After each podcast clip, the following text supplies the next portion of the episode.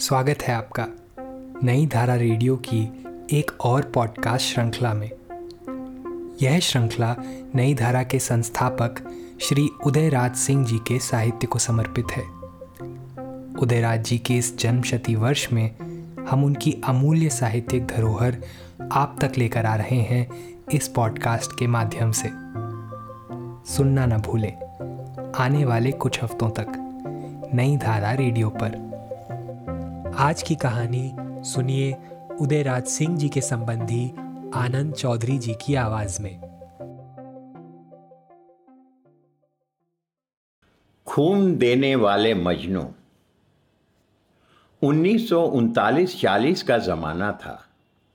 उन दिनों मेरी पहुँच कक्षा की बेंचों तक ही सीमित थी। मैं कायस्थ पाठशाला इलाहाबाद में विज्ञान का विद्यार्थी था। कुल भास्कर आश्रम की नई इमारत की नींव रखने आदरणीय राजेंद्र बाबू सभा स्थल में पधारे थे।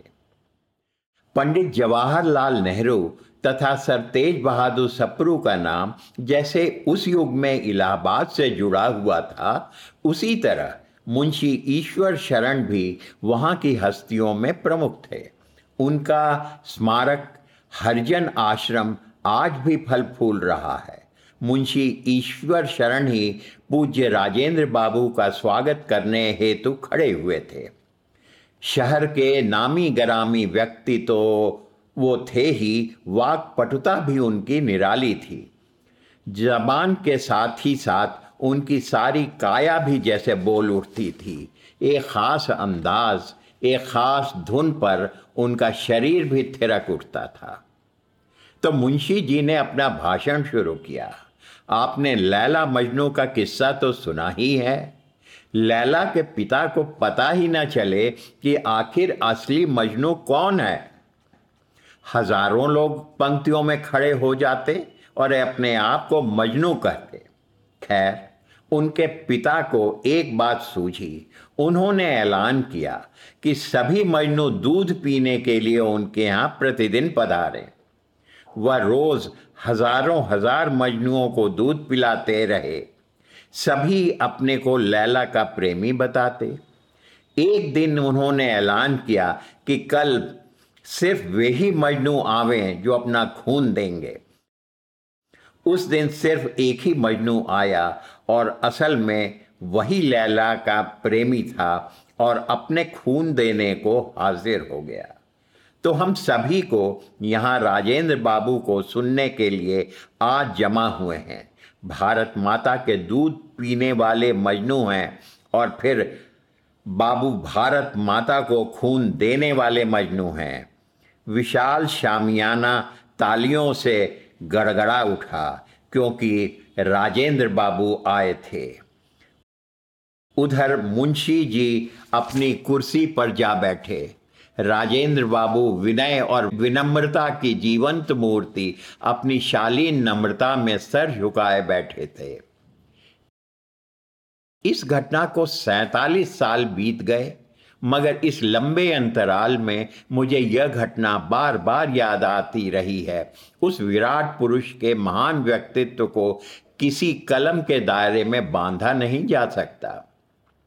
एक दिन स्वर्गीय रामेश्वर बाबू से बातें होने लगी। वे स्वर्गीय अनुग्रह बाबू के संबंधी तथा श्री सत्येंद्र बाबू सांसद के श्वसुर थे। मैंने पूछा, आप तो बिहार विधानसभा के बड़े अनुभवी वरिष्ठ सदस्य हैं। कहिए, आपको संविधान सभा में कैसा लगता है? उन्होंने झट कहा बड़ा अच्छा काम वहाँ हो रहा है। सारे देश का संविधान ही तैयार हो रहा है। देश के एक से एक दिग्गज महारथी उसके सदस्य हैं। मगर जब तक राजेंद्र बाबू सभापति की सीट पर नहीं बैठते, हमें सूना सूना लगता है।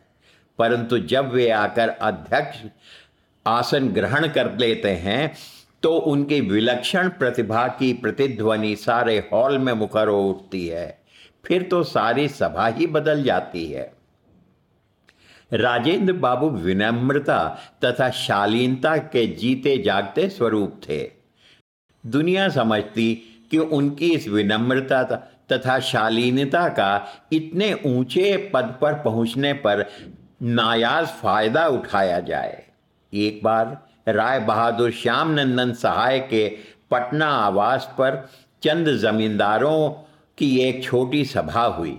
उस समय जमींदारों की एक संस्था उनके हित की देखरेख के लिए बनी थी, जिसके अध्यक्ष महाराजा दरभंगा थे और राय बहादुर साहब प्रधानमंत्री थे। उस सभा में मेरे पिता, स्वर्गीय राजा राधिका रमन प्रसाद सिंह ने कहा कि हमारा एक प्रतिनिधि मंडल राजेंद्र बाबू के यहाँ चले और उनका कोई ख़ास मामला जो बहुत उलझ गया था और जिसके लिए तत्कालीन राजस्व मंत्री बाबू कृष्ण वल्लभ सहाय जमींदारों को कोई भी सहायता देने के मूड में न थे, उस मामले का निपटारा करा लिया जाए। राय बहादुर साहब ने तपाक से कहा, राजा साहब, तब आप राजेंद्र बाबू को नहीं जानते। राजेंद्र बाबू अन्य मामलों में बड़े नम्र तथा शालीन हैं, मगर जहाँ भी कोई सिद्धांत की बात आती है, वह हिमालय की तरह अटल हो जाते हैं। तब बाहर से नवनीत के सामने दिखते हुए भी वह अंदर से कठोर हो जाते हैं। इस मामले में इतना अनूठा व्यक्तित्व मैंने बिरले ही देखा है। मेरे पिता चुप हो गए। फिर तो वकीलों की झोलियाँ भरने लगीं, मगर मेमने की माँ कब तक खैर मनाती? पंडित जवाहरलाल जी ने अपनी आत्मकथा में लिखा है, राजेंद्र बाबू बिहार के एक पक्के किसान गृहस्थ दिखते हैं। वैसी ही सादगी, वैसे ही अपने लिबास के प्रति बेलौस। उनकी टोपी तो कभी सीधी रहती ही नहीं।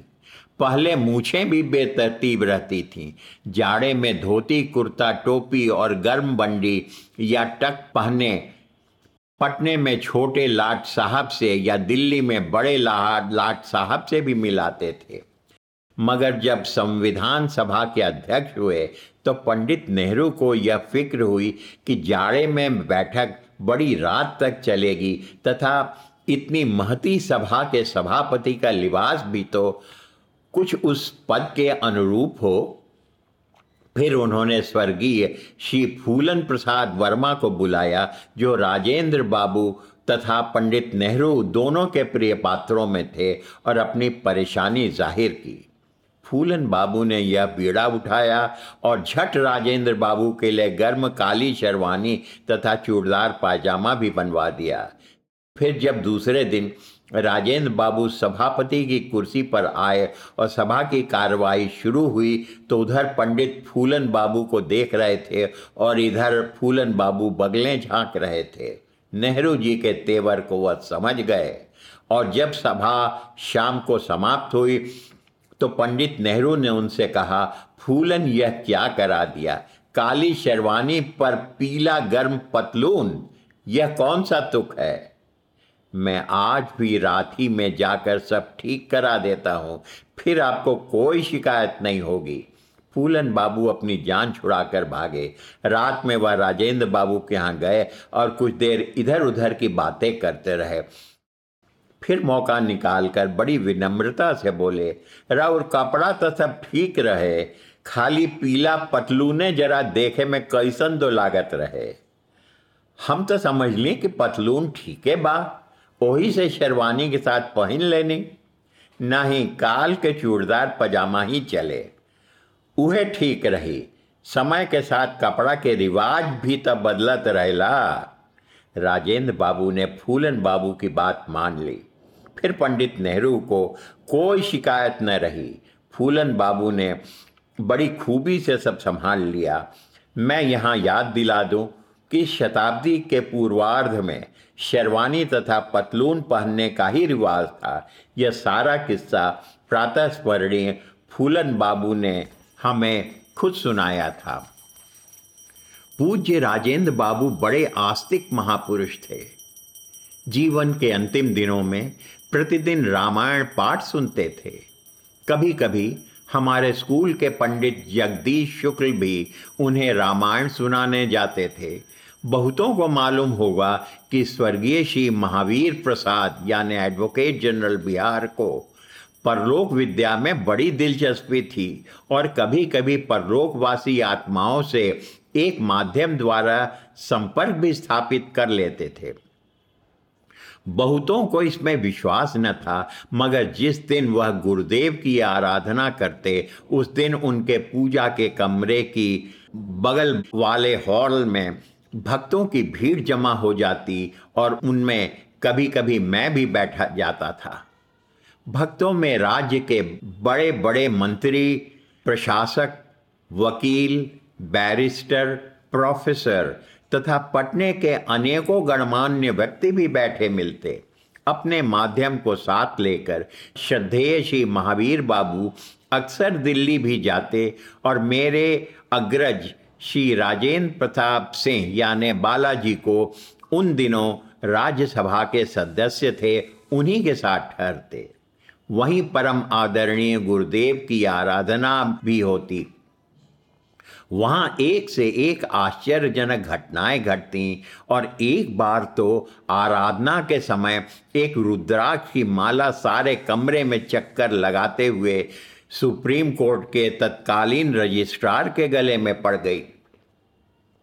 कभी कभी वे माध्यम के साथ राष्ट्रपति भवन जाते और पूज्य राजेंद्र बाबू और डॉक्टर राधा कृष्णन की उपस्थिति में भी गुरुदेव की आराधना की जाती। जहाँ तक मुझे याद है, महावीर बाबू ने मुझे एक बार बताया था कि डॉक्टर राधा कृष्णन ने एक पूजा में स्वर्गीय पंडित जवाहरलाल जी को भी बुला लिया था। उनका दृष्टिकोण शुद्ध वैज्ञानिक था, इसलिए पराविद्या की शक्तियों से परिचित कराने को उपराष्ट्रपति ने शायद उन्हें भी बुलाया था। इस पर पंडित जी की क्या प्रतिक्रिया हुई, यह मुझे आज याद नहीं। स्वर्गीय महावीर बाबू ने पूज्य राजेंद्र बाबू की अप्रतिम प्रतिमा का ज़िक्र करते हुए मुझे राजेंद्र बाबू का एक और बड़ा दिलचस्प किस्सा सुनाया था। महाराजा डुमराव तथा बाबू हरि जी यानी आरा वाले हरि जी जो मेरे मामा लगते थे, उनके बीच वर्मा जी की जमींदारी लेकर भीषण संग्राम कचहरी में इस शताब्दी के दूसरे दशक में छिड़ गया था। विधि जगत में उसे प्रसिद्ध वर्मा केस के नाम से आज भी सभी जानते हैं। उस मुकदमे में शुरू से ही राजेंद्र बाबू किसी न किसी रूप में संबद्ध थे, क्योंकि उन दिनों वह बिहार तथा बंगाल के नामी गरामी वकीलों की कतार में आ गए थे। लोअर कोर्ट आरा में बाबू हरि जी हारे। हाई कोर्ट में बाबू हरि जी जीते और महाराजा हारे तो प्रिवी काउंसिल जो लंदन में था, वहाँ महाराजा ने अपील कर दी। दोनों पक्षों के लोग लंदन पहुँचे।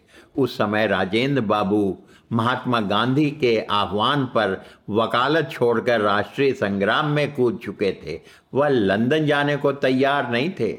फिर बाबू हरि जी की आरज़ू मिन्नत पर महात्मा गांधी से सिर्फ़ इस एक मुकदमे में काम करने की आज्ञा लेकर वह भी लंदन गए। प्रतिदिन लंदन के सबसे बूढ़े बैरिस्टर जो इस केस में वहाँ बहस करने वाले थे, उनके ऑफ़िस में बाबू हरि जी के साथ भारत से गए, इस केस के वकीलों से चर्चा चलती। कागज़ दिखाए जाते, मगर अंग्रेज़ बैरिस्टर को संतोष नहीं होता और उन्हें केस की ठीक ठीक से पकड़ भी न होती। वह हैरान थे और उधर बहस का दिन समीप चला आ रहा था। फिर उस बैरिस्टर ने एकदम आखिरी पंक्ति में बैठे, एक सबसे प्रभावहीन से दिखते। विनीत व्यक्ति पूज्य राजेंद्र बाबू से कहा कि आप भी कुछ कहिए, आज तक आपने कुछ नहीं कहा। सभी अंग्रेज़ तथा भारतीय वकील बैरिस्टरों की नज़र उधर घूमी और हमारे राजेंद्र बाबू ने चंद लफ्ज़ों में सारे मुकदमे की दांव पेच को इस खूबी से उस बुज़ुर्ग बैरिस्टर को समझा दिया कि वह दंग रह गए। ऐसी प्रतिभा को देखकर उनकी धरती तले मिट्टी सरक गई। जब राजेंद्र बाबू बोलकर सबसे पीछे गए तो उन्होंने उनको आगे की पंक्ति में बुलाया और पूछा, क्या भारत में किसी हाई कोर्ट में जज हैं या सीनियर वकील हैं? नहीं, मैं एक ज़माने में एक वकील था, मगर आज असहयोगी हूँ। वह दांतों तले उंगली काट कर रह गए। जब इलाहाबाद विश्वविद्यालय का मैं एक विद्यार्थी था तो एक दिन कविवर बच्चन जी से अंग्रेज़ी विभाग में ही भेंट हो गई। उन्होंने छूटते ही पूछा, हिमालय पत्रिका देखी है? जी हाँ शिव पूजन जी पूज्य राजेंद्र बाबू की आत्मकथा के अंग छाप रहे हैं। जी हाँ एक खूबी देखी आपने? इतने छोटे छोटे शब्दों में इतनी बड़ी बातें लिख देना या आज तक मैंने कभी नहीं देखा है। मैं गुमसुम हूँ। उस समय इस मृत्युंजयी की क्षमता को नापने की मुझमें क्षमता नहीं थी। शायद आज भी नहीं है। इस पॉडकास्ट को सुनने के लिए आपका धन्यवाद। हम आशा करते हैं कि हमारी ये प्रस्तुति आपको ज़रूर पसंद आई होगी। अन्य पॉडकास्ट्स वीडियो इंटरव्यूज़ आदि के लिए नई धारा को सभी सोशल मीडिया प्लेटफॉर्म्स पर फॉलो करें। जल्द ही आपसे फिर मुलाकात होगी। धन्यवाद।